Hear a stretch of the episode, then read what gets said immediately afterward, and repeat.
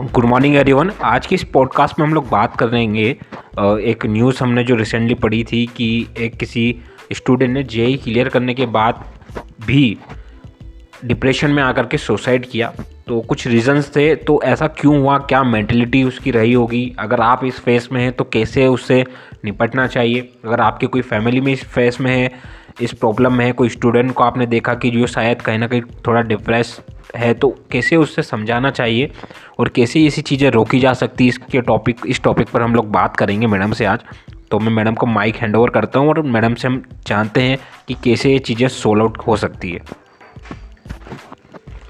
Hello everyone जैसे कि हमने न्यूज़ में पढ़ा है कि एक कम उम्र के कॉलेज स्टूडेंट ने अपने घर पर रह के पढ़ाई करने के ड्यूरेशन में सुसाइड कर लिया और उसने जो सुसाइड नोट लिखा है, वो बहुत बड़ा नोट लिखा है और उसकी सब जो मेन चीज़ें हैं, उसमें से निकल कर एक ही बात सामने आई है कि वह बहुत डिप्रेशन में आ गया था और वो जो तरह की जीवन जीने के बारे में सोच रहा था वो नहीं होने के कारण और प्लस अपने फादर से, अपने फैमिली से उसको जो मेंटल सपोर्ट चाहिए था वो नहीं मिलने के कारण उसने सुसाइड कर लिया।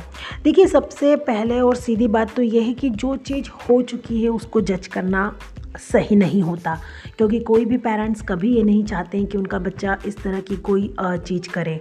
और यदि कोई ऐसी दुर्घटना हो चुकी है तो हम उसके लिए कुछ नहीं कह सकते। लेकिन जिन घरों में आगे भी स्टूडेंट हैं या पेरेंट्स इन चीज़ों को लेकर शौक में हैं, उनके लिए हम कुछ ऐसी चीज़ों के बारे में डिस्कस कर सकते हैं, जिससे हम इस तरह की दुर्घटना होने से रोक सकें। तो उसमें सबसे पहली चीज़ ये है कि जब भी कोई स्टूडेंट या कोई भी पर्सन जो है डिप्रेशन में जाता है तो वो डेफिनेटली जो है उसके साइन देता है। हम उसे नेगलेक्ट करते हैं, है ना? हम उस पर ध्यान नहीं दे पाते हैं और इसलिए ऐसा होता है कि सडनली ऐसी चीज़ें सामने आ जाती है।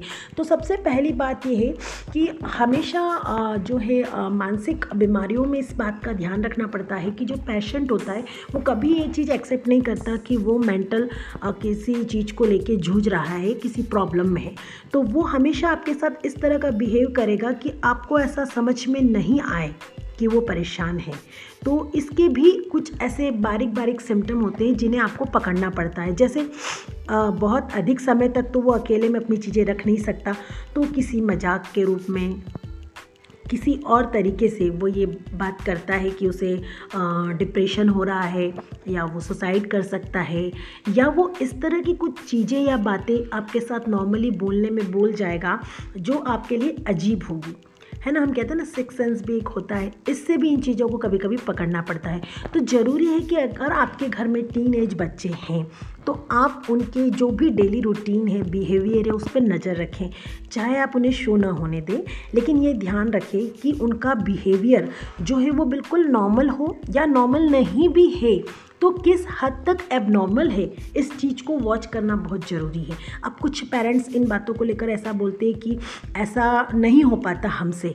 तो ठीक है, आप इस तरह से इस चीज़ को नहीं देख सकते, लेकिन अगर हम अपने बच्चों से प्रेम करते हैं तो वैसे भी जनरली हम उनके साथ संवाद रख सकते हैं, बातचीत कर सकते हैं और उनके साथ इन्वॉल्व हो सकते हैं उनकी दुनिया में जो कुछ घट रहा है उसको देखने और सुनने के लिए। ये आपकी ड्यूटी है। यदि आप ये कहते हैं कि आप ये नहीं कर सकते हैं तो फिर इस तरह की घटनाओं को रोकना मुश्किल है। हर पेरेंट्स की ये ड्यूटी है कि वो ये समझे कि उसका बच्चा पहले के समय से आज जिस समय में रह रहा है, वो ज़्यादा चैलेंजिंग है। ज़्यादा टफ है और ज़्यादा ख़तरनाक भी है। क्योंकि पहले जब स्टूडेंट ऐसी एज में हुआ करते थे तो सिर्फ़ किताबें पढ़ते थे या न्यूज़पेपर पढ़ते थे या अपने आसपास के लोगों से प्रेरित रहते थे। तो उस, उनके ऊपर बिना कहे भी परिवार का प्रभाव ज़्यादा ही होता था और वो चीज़ों से फाइट कर लेते थे। लेकिन अब एक अप्रत्यक्ष खतरा 24 घंटे बच्चों के साथ है और वो है सोशल मीडिया का, जहाँ सबसे ज़्यादा नेगेटिविटी हर दिन परोसी जा रही है।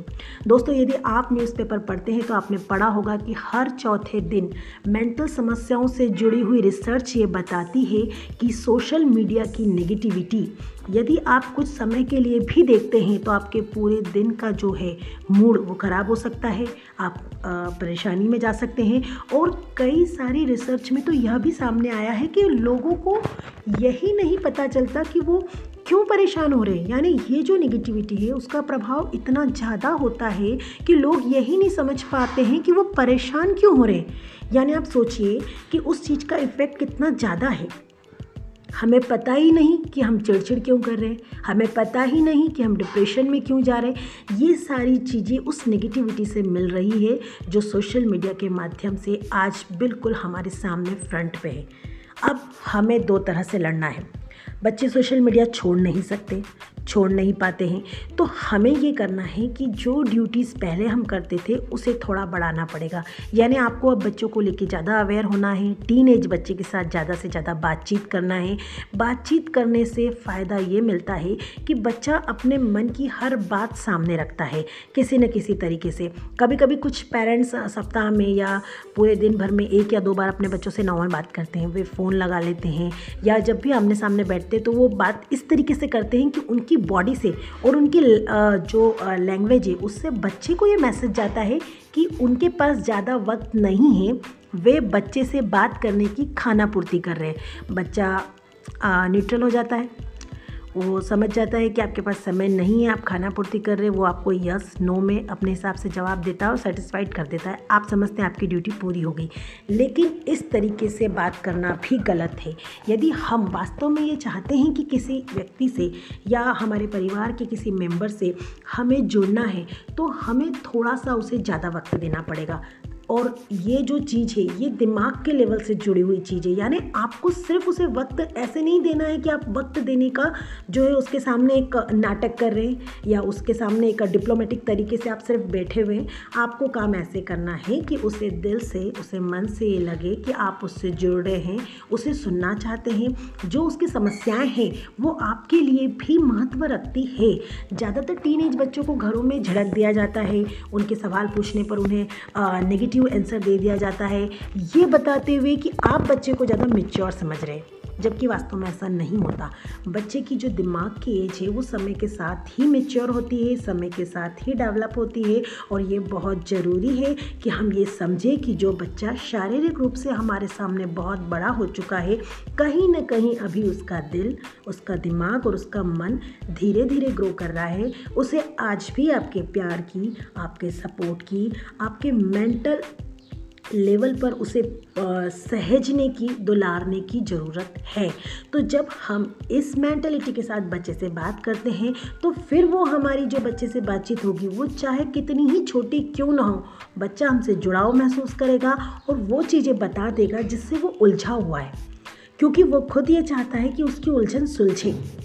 लेकिन जब तक सुलझाने के लिए सामने कोई है नहीं, तब तक वो खुद अकेला ही फाइट करता है। तो ऐसे सिचुएशन में कि जब आपको ये लगे कि आपका बच्चा कुछ अलग बिहेव कर रहा है, उसके साथ बातचीत करिए दिन में या फिर पूरे सप्ताह में कोई एक दिन कुछ घंटे ऐसे निकालिए जिसमें आप पूरी तरह फ्री माइंड आपके बच्चों के साथ रहो, उनकी सब बातचीत को सुनो, उनके स्कूल में, उनकी ऑनलाइन क्लास में क्या चल रहा है, कौन से टीचर क्या करते हैं, उनके साथ उनका जो बिहेव है वो कैसा है, किस चीज़, किस घटना से आपका बच्चा बहुत ज़्यादा खुश हुआ है, किस चीज़ और किस बात से वो बहुत ज़्यादा परेशान है, इनको सुन के और जिस भी लेवल से आप उसे सपोर्ट दे सकते हैं, जवाब दे सकते हैं, वो दे। ये ज़रूरी नहीं है कि हर पेरेंट्स ही एक काउंसलर या एक डॉक्टर बन सकता है। ये दुनिया में सब जानते हैं, ये एक सच है। लेकिन आप एक हद तक एक अच्छे काउंसलर और एक डॉक्टर तो बन ही सकते हैं। मान लीजिए आपका बच्चा कहीं गिर गया, उसे चोट लगी तो क्या आप डॉक्टर बन के उसका इलाज ऑपरेशन के रूप में कर सकते हैं? नहीं। लेकिन आप उसे प्यार से सहलाते हैं, चुप कराते हैं, उसे समझाते हैं कि ये चीज़ गुजर जाएगी, इसका जो दर्द हो रहा है वो कम हो जाएगा। तो ये जो आप उसका इलाज करते हैं, इस इलाज की उसे हर लेवल पर आपसे ज़रूरत है। तब तक जब तक वो पूरी तरह मिच्योर हो नहीं जाता, अपनी समस्याओं को खुद से सुलझाने नहीं लग जाता और उसके बाद भी जीवन में हर मोड़ पर एक ऐसा समय रहता है जब हमें अपने पेरेंट्स की ज़रूरत होती है और वो चाहे हम खुद पेरेंट्स बन चुके हों, वो परिस्थिति हो तो भी हमें एक अपने पेरेंट्स के साथ की, उनके दुलार की, उनकी समझाइश की ज़रूरत होती है। तो इस चीज़ को हर पेरेंट्स समझें। इस बारे में अवेयर रहें कि आप जैसे भी हैं, जिस भी लेवल से हैं, आप अपने बच्चे के लिए सबसे इंपॉर्टेंट है और आपका साथ उसके लिए सबसे बड़ी जो है दवाई है, सबसे बड़ा इलाज है, सबसे बड़ा उसकी समस्याओं का सल्यूशन है। इस बात को ध्यान में रखते हुए हम हर पेरेंट्स से गुजारिश करते हैं कि अपने बच्चे के साथ टाइम स्पेंड करें, अपने बच्चे के मन की बातों को सिर्फ़ सुने गंभीरता से और जिस लेवल से हो सकता है आप जवाब दें और यदि आपको लग रहा है कि आपका बच्चा इन चीज़ों से आपका साथ पाकर भी फाइट नहीं कर पा रहा तो बिना कोई वक्त गवाए एक अच्छे काउंसलर से मिलिए, अपने बच्चे को मिलवाइए और उसके जीवन में आगे बढ़ने के लिए हर रास्ते को आप अपनी मदद से उसके लिए क्लियर कर दीजिए ताकि वो आगे बढ़ सके और अपनी समस्याओं को खुलकर सामना करके उनसे लड़े।